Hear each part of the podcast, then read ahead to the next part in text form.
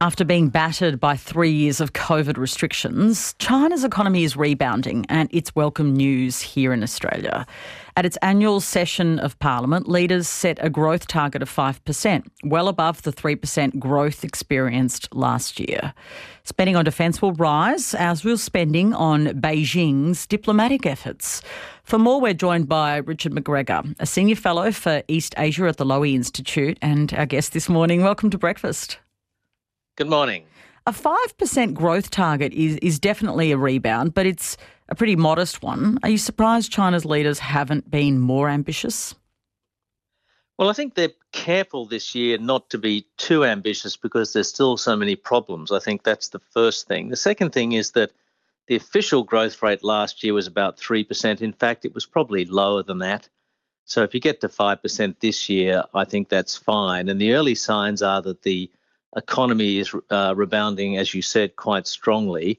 But I guess they're pessimistic that that strong rebound we're getting in the first months of this year can be sustained. So, is this about Beijing setting growth targets essentially then that they're confident that they can meet, or, or, does it reflect some of the genuinely bigger challenges the economy faces, including the housing market contraction? Well, it, it, it's it's a bit of both. I think. I think the growth target is not five percent. It says something like around five percent. So there's wiggle room there. There's always also been a long debate in China about whether you should have targets anyway like this because they're pretty old-fashioned. But once you set them in a sort of command political economy, you have to meet them. So all sorts of things then are sort of manipulated or fiddled around the edges to get there.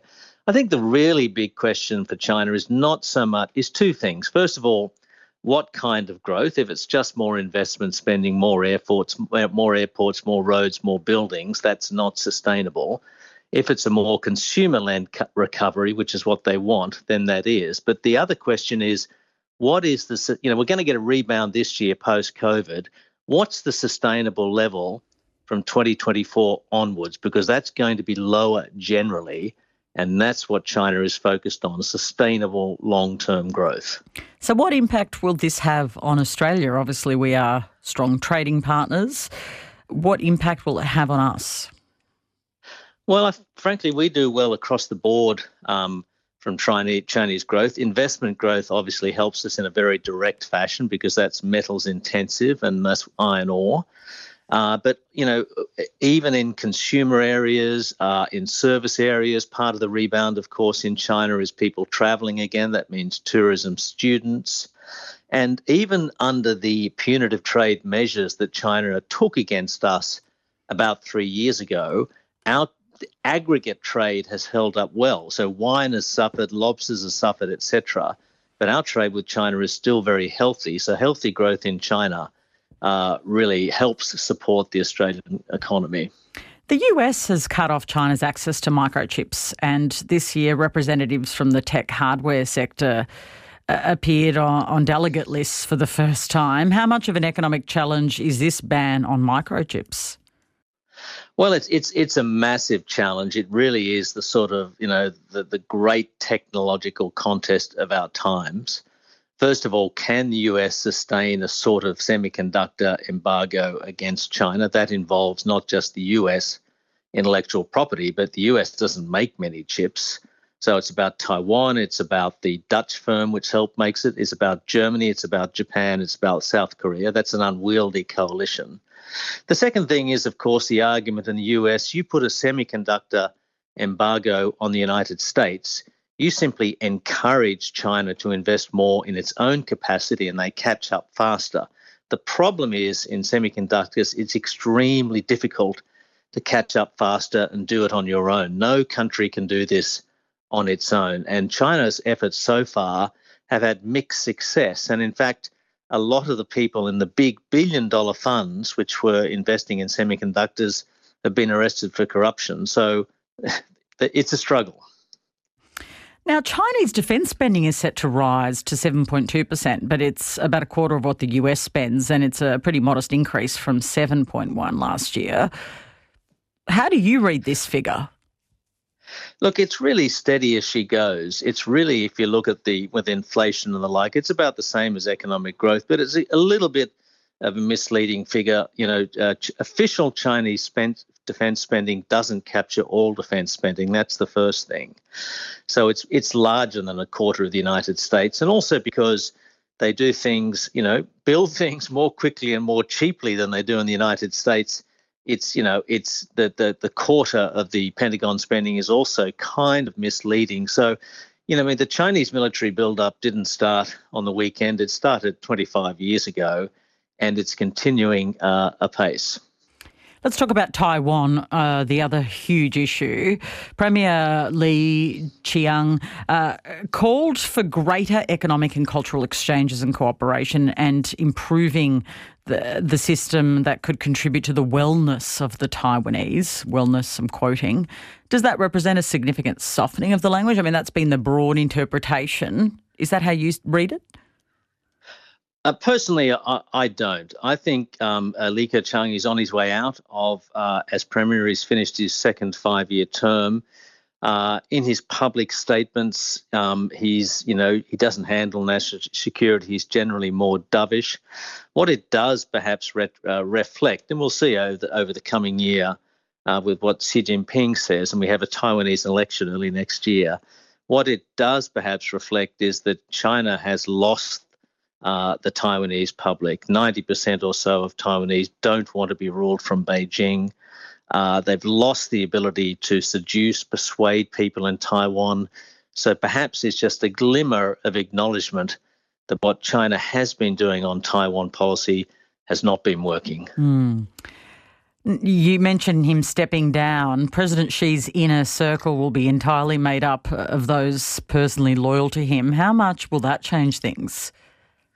Well, that's a very good question, I think, you know, because it's quite abnormal, the new lineup is everybody is a Xi loyalist, and there's no internal sort of factional balancing, which China has al- always had. It's not unlike the coalition in Australia or the Labor Party uh, as well. You always have some sort of internal balancing. That's gone now. So the interesting question is to whether um, uh, uh, Xi's offsiders, some of them have you know very competent records as governing officials can actually speak more frankly to him or whether they're simply uh, yes men. And I think we're going to have to wait to see that unfold. I wouldn't dismiss them all as yes men, but it's very hard to see uh, in which areas they persuade Xi to change tack. And I think the one we watch most closely is the economy and the private sector, which Xi has been very tough on. Tomorrow we'll hear from the new Chinese Foreign Minister, Qin Gang. Penny Wong has already met him. How likely is it that Beijing will use this to reset what's been really quite a combative diplomatic tone? Well, it is very interesting that yes, Penny Wong, as you said, did meet Qin Gang in um, at the uh, on the sidelines, I think, of the Raisina dialogue in New Delhi last week. Uh, I think the big test for the Australia-China, you know, recalibration of relations is going to be AUKUS. That's the big announcement whenever it is, later this month, early April. Uh, and, you know, China is vehemently opposed to that, critical of it, has tried to undermine it in Southeast Asia and the like. So, you know, there has been, you know, a gradual warming on, um, attempt on both sides to build a new foundation for bilateral relations.